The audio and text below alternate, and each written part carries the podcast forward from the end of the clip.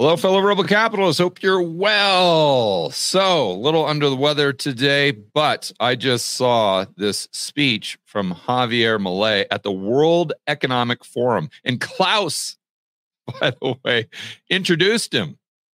So I thought that was a very interesting dynamic there. A lot of different types of body language. So I wanted to review that on the channel right now. If you haven't heard it, it is a fantastic Fantastic speech. Very inspirational. I just tweeted that it's a lot like watching your favorite team in the Super Bowl just score like over and over and over again. Like you're like getting out of your chair and like cheering. yeah, yeah, yeah. So uh, let's go over that. Before we do, what is Davos? Right. So it's gal traditional, you know, like BBC has a little bit of a, a UK accent, exactly what you'd expect from CNBC or the World. I don't know why whenever they do Davos, the gal or the guy always has to have some sort of British accent. I don't know why that is. But uh, they're sitting there, and for the first, you can see four minutes of this video. There's, she's just talking about how great the economic or the World Economic Forum is, and Klaus, and how they started 1971 and it's this incredible gathering of business leaders and politicians and celebrities and blah blah blah blah blah but then right here she does acknowledge that the optics might not be great. And the elephant in the room here of course is how everyone hates the world economic forum. Everybody. It doesn't matter if you're on the left on the right the middle. If you're an average joe or jane you don't like the World Economic Forum. It says, name one person that you know right now that actually likes the World Economic Forum. Josh, cue the Jeopardy music. Nobody. Nobody. I don't care if you're Rachel Maddow or Tucker Carlson and everyone in between. We have one thing in common. That's that nobody likes the World Economic Forum. And it's obvious why, right?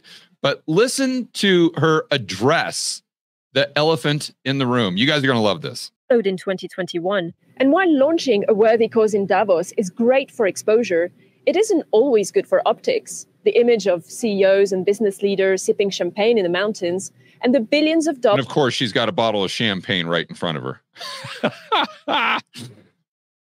in business deals that have come out of the event have made some critics skeptical, to say the least.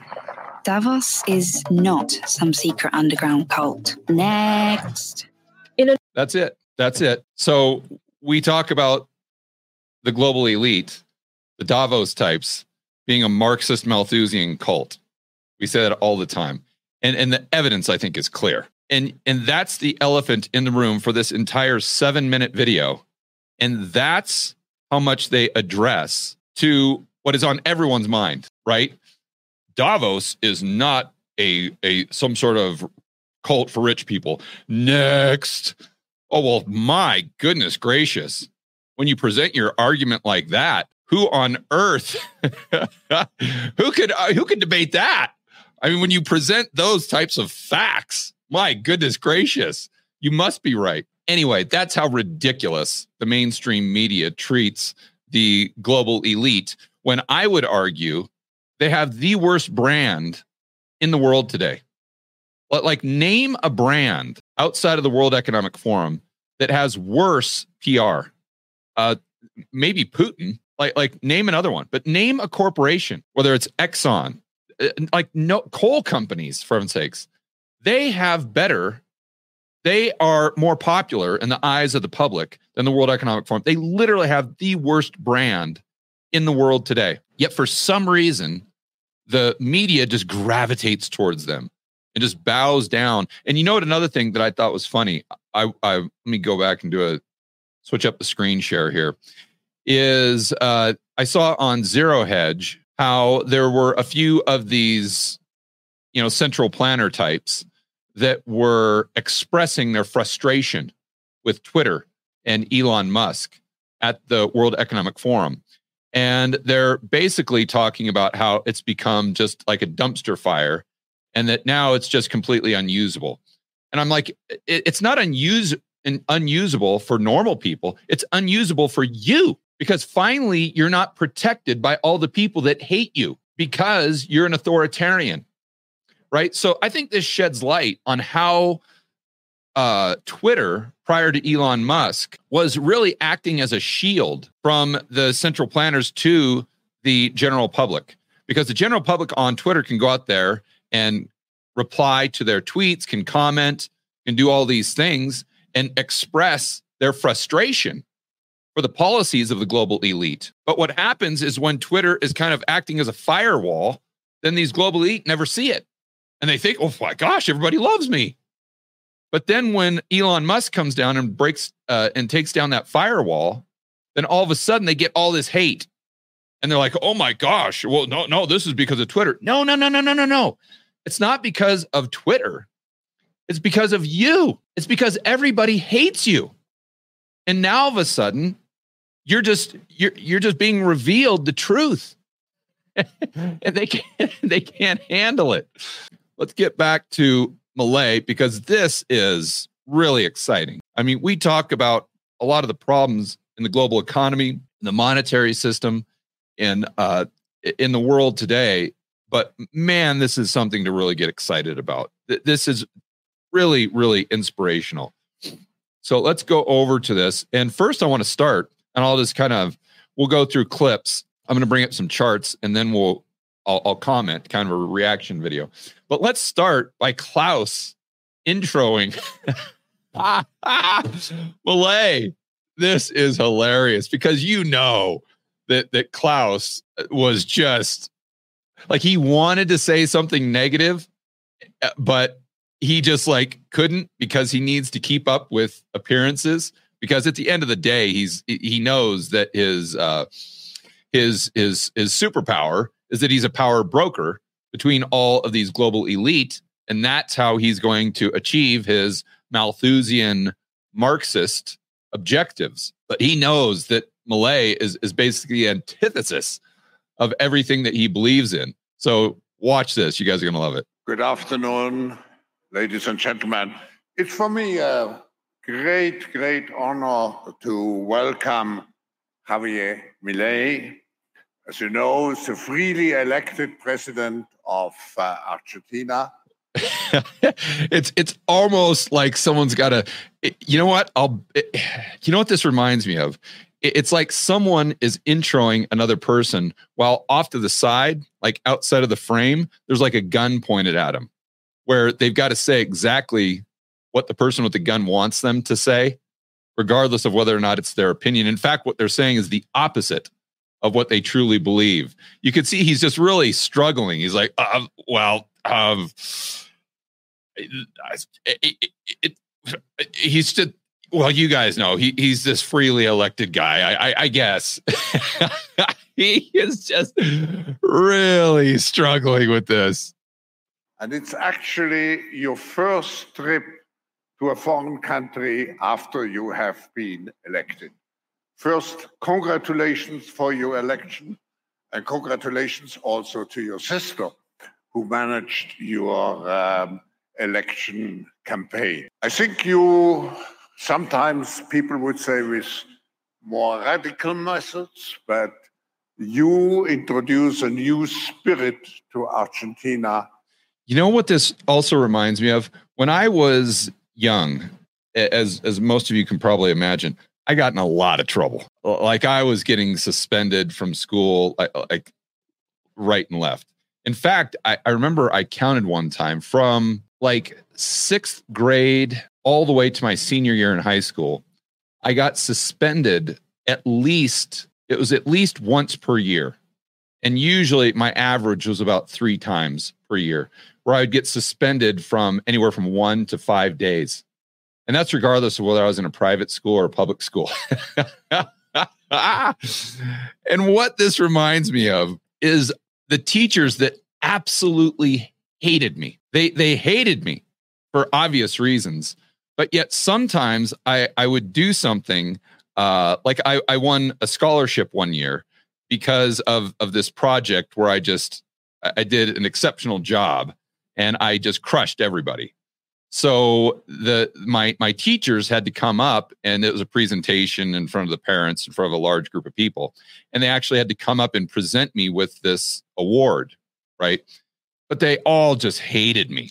So you could so when they're up there presenting to the group, it's like they they had to say something nice, but they were just like uh, like struggling to. It's exactly it's exactly what Klaus is doing right now with Milei. Making Argentina much more related to free enterprise, to entrepreneurial activities, also to bring Argentina back to the rule of law. So we have a very extraordinary person among us today. And of course, we are all eager uh, to listen to you. And again, a very cordial welcome to the World Economic Forum.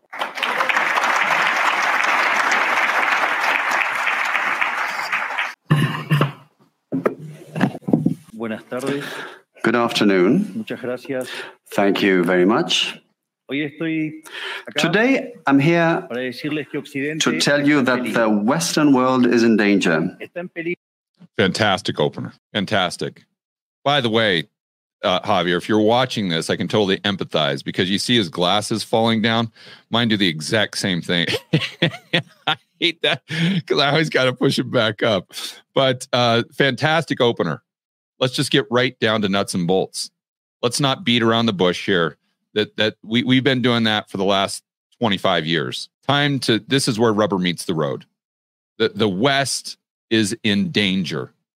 Let's just say it like it is. And then he goes on to say why it is in danger. And it is endangered because those who are supposed to have to defend the values of the West are co opted by a vision of the world that inexorably leads to socialism and thereby to poverty.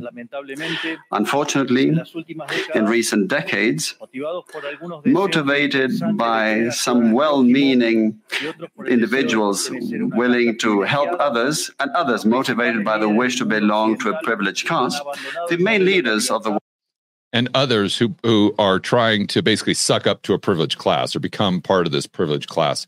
I mean, he's going right at him. You guys, I mean, you got to put yourself in his position. You are in front of the enemy right here. You've been invited to this thing. You know, you're you're out there shaking hands with Klaus, and you know every single person in that crowd is a socialist, and every single person is who you are describing. And you're not beating around the bush. You're going right at them. In fact, the, the only thing that I would have done a little bit different if I was uh, Milei is number one, I, I probably would not have uh, done this behind the podium. I, I I would have preferred to do this walking from side to side. And for for those of you who uh, have seen me speak live, like at the New Orleans Investment Conference or maybe Rebel Capitalist Live, something like that, uh, I, I've got a lot of experience public speaking. And one of the best things that you can do as a public speaker is make eye contact and not just make eye contact with the group as a whole, but with individuals. Once you, when, when I'll tell you how to determine whether or not you're really, really good at public speaking. When you can address the room and break it down into segments, the audience. I don't care if you're talking to 500 people or a thousand. I used to talk to uh, thousands of people up on stage almost on a weekly basis. And when I became very, very good is when I was not thinking about the words. I'm not thinking about what to say. It's it's it's flow. It's flow. And what you're doing is you are focusing your energy on certain sections of the crowd. And you're doing that by making eye contact with specific people. And what you're doing initially when you get that opener is you're is you're kind of measuring the room and you're deter- you're determining who is engaged and who is not engaged. A little public speaking lesson for everybody. And what you want to do is you want to focus on the people who are not engaged. So as an example, someone's looking down at their cell phone. Or another thing that would happen is sometimes you'd have someone in the crowd that was like still wearing sunglasses, like totally disrespectful. Totally disrespectful. And what you can do as a public speaker, and what I would do is if I saw someone wearing sunglasses, I would literally stare at them. It didn't matter if there's a thousand people in the room. I would stare at them until they took their sunglasses off. And trust me, it doesn't take long. because most people are scared to death of public speaking. So when you are able to channel your energy directly toward a specific individual, it makes them very uncomfortable, like really uncomfortable. And you're kind of like in a tug of war. Like, who's going to become more uncomfortable or who's going to become uncomfortable enough to look away, you or them? And all the pressure's on you. So, if you can sit there and stare at them, I don't care if it's five minutes straight, I guarantee you they're going to fold. They're going to fold. So, that's the only thing. And, you know, he probably has to read the speech and whatnot. So, I don't want to be too critical of him. But man, if, if he could have addressed the audience, the crowd that way, where he's making eye contact with every single individual that he knows is one of those socialists that he's referring to. Like when he's sitting there talking about the people that basically had good intentions or the people that were sucking up to the global elite, I would be looking at every single person in the audience that was right at the top of that list as far as people you knew were sucking up to the power, sucking up to the, I would be looking right at them as I said those words. And what you're doing right there is, is you are gaining total control of the audience as you're speaking. It's not just the words that you speak. It, in fact, it's far more important the way you present yourself and the way that you speak. And so, anyway, let's get back to this here because uh, what he says is fantastic, regardless of whether he's behind the podium or not. Western world have abandoned the model of freedom for different versions of what we call collectivism. We're here to tell you that collectivist experiments are never the solution to the problems that afflict the citizens of the world. Rather, they are the root cause. Do believe me, no one better placed than us, Argentines, to testify to these two points. When we adopted the model of freedom, back in 1860, in 35 years, we became a leading world power. And when we uh, embraced collectivism over the course of the last 100 years, we saw how our citizens started to become systematically impoverished. And we dropped to spot number 140 globally. But before having the discussion, it would first be important for us to take a look at the data that demonstrate why free enterprise capitalism is not just the only possible system to end world poverty but also that it's the only morally desirable system to achieve this. If we look at only morally desirable system to achieve this. And by the way, I love what he's doing in going up there and starting off with telling a story of the history of Argentina and then showing specific statistics and data points. Because you guys know from watching my videos, I'm sure you've done a lot of research on this um, yourself when you watch videos from these global the Klaus types, whether it's Christine Lagarde, whether it's Ursula from the UN, whether it's uh, uh, what do we call him, Josh? Uh, Neki Valdez with the, the the BIS. Any of these these people that fall into that category, they they never give you specifics. It's always just these glib like bumper sticker slogans that really don't mean anything and they can sit there and literally talk for 15 minutes and not say anything. You guys know exactly what I'm referring to.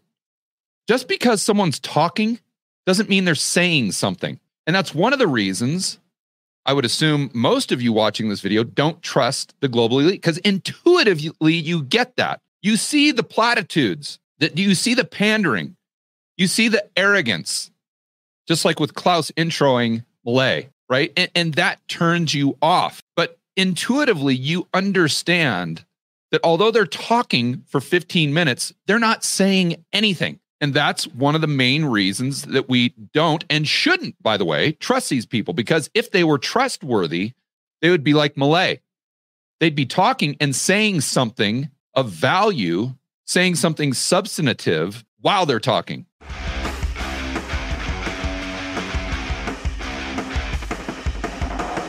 Hey guys, I want to remind you to check out Rebel Capitalist Pro. This is the incredible online investment forum that I have with investment experts Lyn Alden and Chris MacIntosh. It includes professionals such as Patrick Ceresna from Macro Voices. He specializes in options. Jason Hartman, real estate. And Brent Johnson with macroeconomics. If you want to build wealth and thrive in this world of out of control central banks and big governments, Rebel Capitalist Pro is the resource you need. So check it out today at georgegammon.com forward slash pro. That's georgegammon.com forward slash pro. We'll see you inside with the fellow rebel capitalists that are taking their investing to the next level.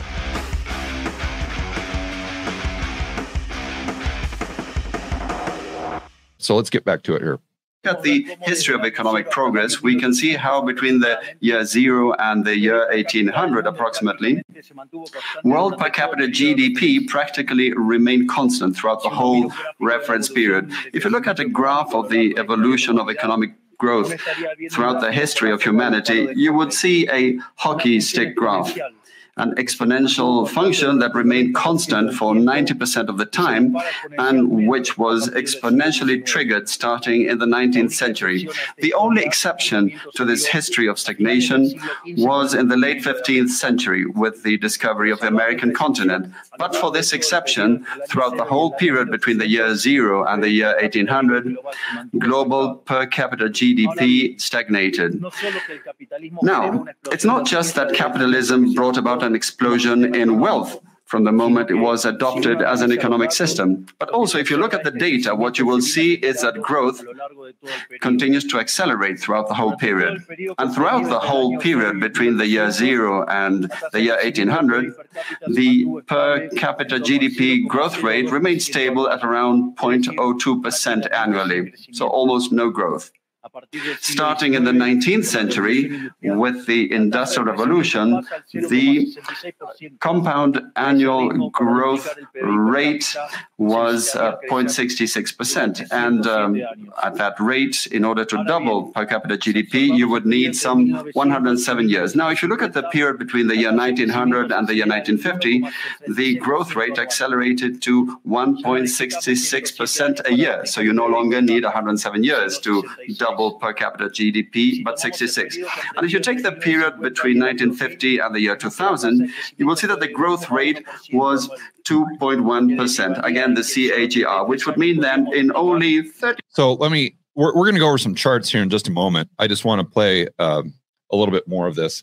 But what he's talking about is, is spot on. And uh, I wish he could have thrown up some charts there to, to show the crowd um, because he's just basically smashing them with, with reason and and facts. And uh, what you have is just stagnant growth per capita GDP in real terms. I mean, until you get to the 1800s, and then you have this new system, and all of a sudden you have exponential growth.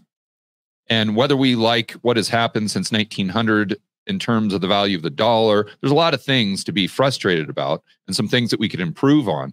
But the bottom line is, is you have to acknowledge how we have had not just growth per capita, per capita GDP growth in real terms, but it has increased when you look at the compounded annual growth rate.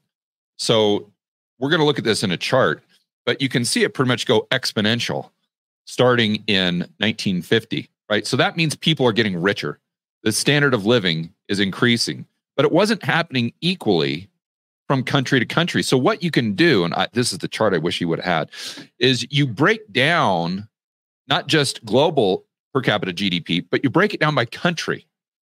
And then what you can do is you can look at what these countries who are doing better have in common, the common denominators.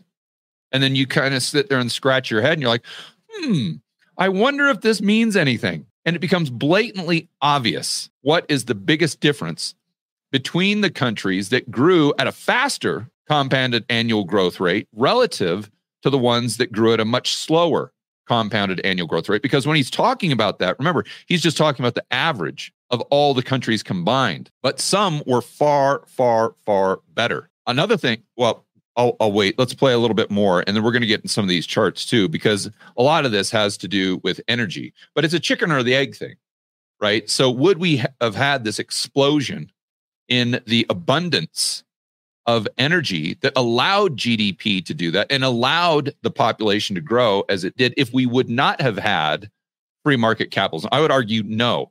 So the free market capitalism has to come before the access to more and more energy, which then allows the GDP per capita to grow and then the population to grow as well. You, you, you got to figure out what has to precede the other things and, and, and the kind of timeline in order. So you can imagine a world where we have no free market capitalism, it, it's feudalism or whatever. Okay, well, are you should you expect to see massive growth even if you do have access to abundant energy? Answer: No. In fact, the history of the world is proof of that. Think of how much energy they had in the 1500s or whatever. But no one even discovered it because we were in a, a, this idiotic system where people couldn't control their own destiny, i.e., private property rights. Let's get back to it. 53 years, we could double the world's per capita GDP. This trend, far from stopping, remains well alive today. If we take the period between the year 2000 and 2023, the growth rate again accelerated to 3% a year, which means that we could double uh, world per capita GDP in just 23 years.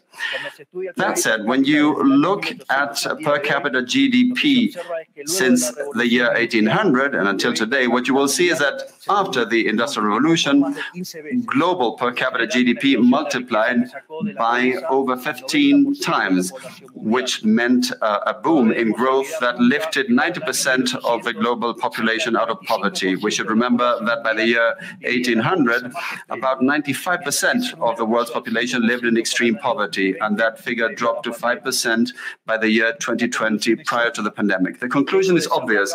Far from being the cause of our problems, free trade capitalism as an economic system is the only instrument we have to end hunger, poverty, and extreme poverty across our planet. Boom. And and and let's also acknowledge the fact that he's not saying capitalism. It's not capitalism, capitalism, capitalism. No, no, no, no, no. Free market capitalism. You always have to make sure that you're talking about free market capitalism because what the naysayers will bring up is oh look at the the, the fed bailing out the banks that, that's capitalism for you and although some idiot might be able to argue for momentarily inaccurately so that that's some sort of proof of capitalism what they cannot argue if they're being intellectually honest at all is that that's somehow free market capitalism there's no way that anyone, I don't care how far you are to the left, there's no way that you can argue a bailout is free market anything. It, it, by definition, it is the opposite of a free market. So we always have to preface capitalism with free market capitalism. And I think it's just absolutely fantastic that Milei does that. So now, before we move, go any further, let's look at some charts that really back up what he's saying, because I think we can come to some uh, very interesting conclusions. And although they may be very broad, and we're kind of looking at this from a 30,000 foot level, this should tell anyone who sympathizes with the Marxist cult that if you truly care about the poor and middle class, then you need to stay away from any collectivist ideas as much as possible and you need to promote free market capitalism because it's not perfect. But we got to realize that we live in an imperfect world controlled by imperfect human beings. So we're not trying to find a perfect system. That is not possible. What we're trying to do is find the least bad system. And the least bad system that has been proven over and over and over and over again is free market capitalism. And to Milei's point, it is the only way, it is the only moral way and the only way to improve the lot of the poor and middle class, not just in the United States, but globally. So let me switch up the screen share and let's move over to some charts. First and foremost, let's look at this is what Milei's talking about. I mean, it's really staggering, honestly. When we, the, the red line is world uh, GDP per capita, and this is adjusted for inflation. So this is they're pegging it to 1990 uh, dollars. And then we've got the population of the world, which starts to grow here in the 1600s, and uh, most likely with improved uh, medicine and whatnot. But you can see what Milei is talking about right here in the 1800s. This red line just goes parabolic, just straight up. So you got to ask yourself, okay, what changed? What what what happened here? Right? And uh, the, the answer is we discovered, we the West discovered a new system with private property rights and everything that came out of the creation of America, which at the time was we have to remember was a novel idea. I mean, th- this is this has really never been tried before. It's like an experiment, and the idea or the ideas that the United States was built on are are absolutely fantastic. And unfortunately, we're moving further and further and further away from the ideas that not only made this country great, but made so many other societies great and brought their middle, uh, their poor and middle class up the ladder as far as their standard of living. Like Milei said, in 1800, 95% of people lived below the poverty line. Now we fast forward, and it's what did he say, 5% in the West? I mean, that that is unbelievable. And all you're doing is just giving people a, a system to thrive and sitting back and doing nothing. This is not a result of leaders. This is not a result of politicians. No, no, no, no, no. This exponential growth curve is a result of the average Joe and Jane just unlocking their potential and giving them the ability to pursue their own self interest, which means pursuing the interest of their family. And in doing so, you're unleashing the invisible hand that Adam Smith talks about. And this is the result right here. So, why would we want less of this? Why would we not want more of this? It's just so simple. It's so easy. Now, let's take it a step further. Let's break it down by specific regions. So, like I said, that exponential growth curve that we just looked at, that is just kind of an average of the whole world.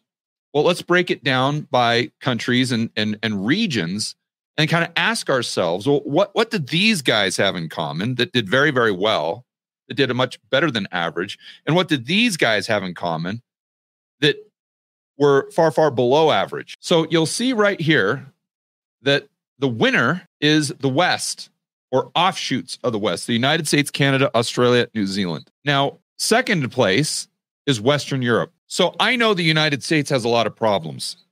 But if any of you have been to Europe, you know that although we are far, far from free market capitalism in the United States, we're a lot closer to that than Western Europe. Believe it or not, there's even more regulations, there's even more bureaucracy in the EU and in Western Europe than there is in the United States. And so, and I guarantee you that that out of all these countries, the United States is what's bringing this up uh, so significantly over Western Europe. And then you have New Zealand, and then you have Eastern Europe. Okay, but let's see when they started to improve. The gradually here with communism, as they got organized, but then it starts to go down, and then it goes up way quicker. And that's when you did what? You got rid of communism, collectivism, and you moved more towards free market capitalism. The exact same thing in Asia.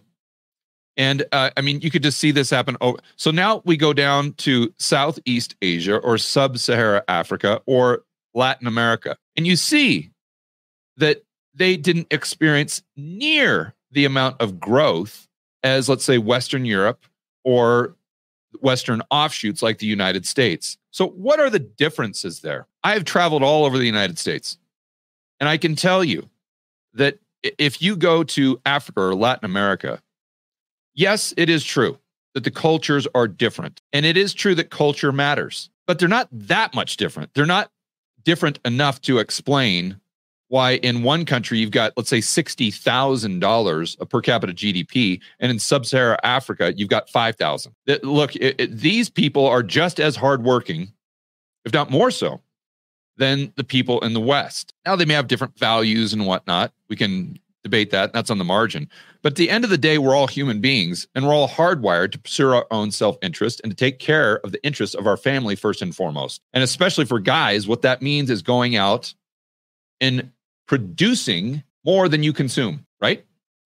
And the definition of wealth, if you want to get down to the nitty gritty, is a society's ability to create goods and services efficiently. Okay, so if you could just take the shackles off sub Saharan Africa or uh, Southeast Asia or Latin America, whatever, I guarantee they, they might not get up as high as the United States, but they'd get darn close. They'd get darn close. So uh, the, the, the elephant in the room here is that one system is is a lot closer to what we would call free market capitalism.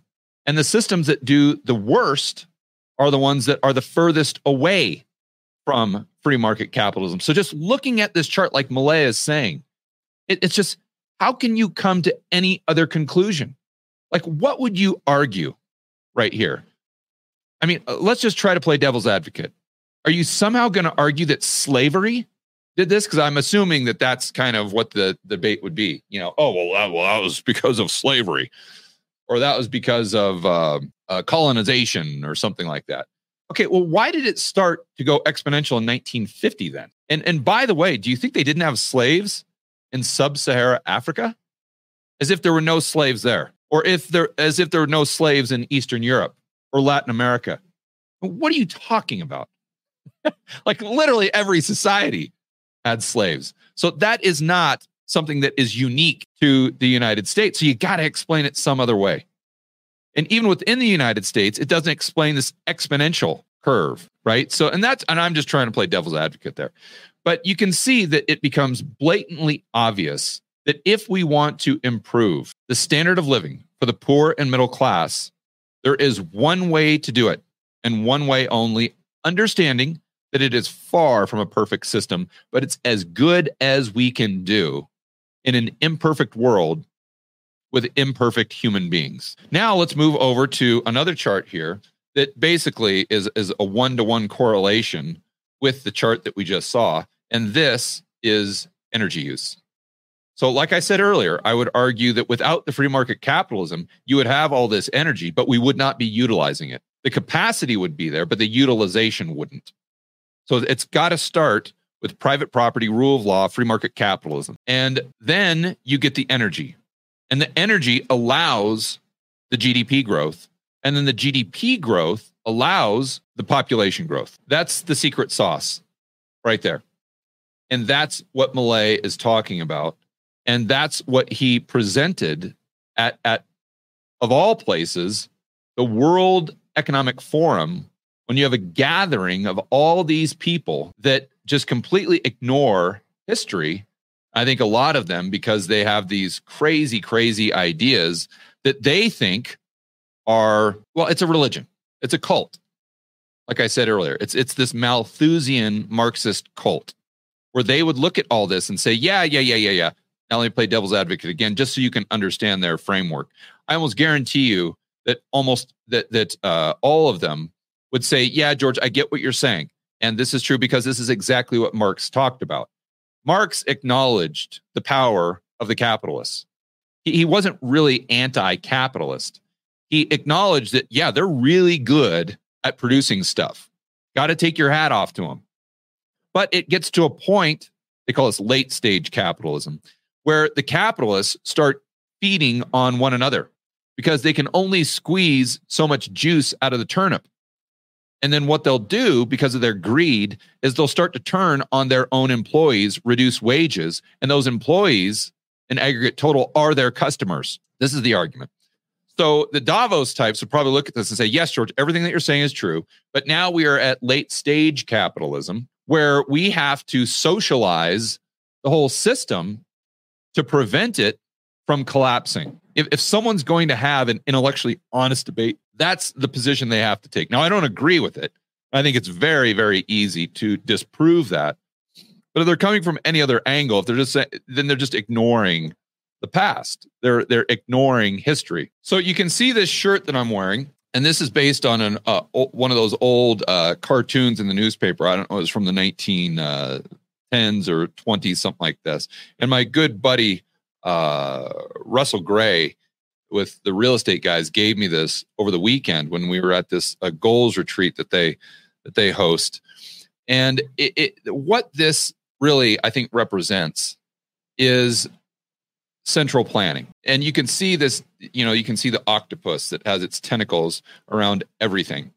And when we get into central planning, what we have to understand is this is going to dis- even at a, at a low level, it's going to distort free market capitalism. And if you're distorting free market capitalism, by definition, you are hurting the poor and middle class. So once you realize that that's the only ticket, that's the only path forward, then it becomes obvious this ethical and moral argument that Milei is outlining that if this is the best path forward, any interference with this path is going to be ethically wrong because it's going to disproportionately hurt the people at the bottom. So, my point here and his point is it's not just a matter of capitalism or getting rich or any of these things or uh, you know per capita gdp you know because a lot of people say oh you can't measure gdp we have to measure how happy people are and as if people were somehow more happy during the 1700s when the average life expectancy was like 30 years old but even if you want to argue that you, you can't do it from a standpoint of increasing life expectancy and the standard of living for the people at the bottom. That is the most moral argument that you can make. It's the most principled. It's the most ethical, not just in the United States, but all around the world. And the conclusion that you always land on, if you're being intellectually honest, is the best path there is with free market capitalism. Any disruption of that is unethical. And a disruption of that would be an interference by the central planners themselves, regardless of whether the central planning body is the federal government or the Federal Reserve themselves. All right, guys, enjoy the rest of your afternoon. As always, make sure that you're standing up for freedom, liberty, free market, capitalism. Go Javier Milei. we'll see you in the next video.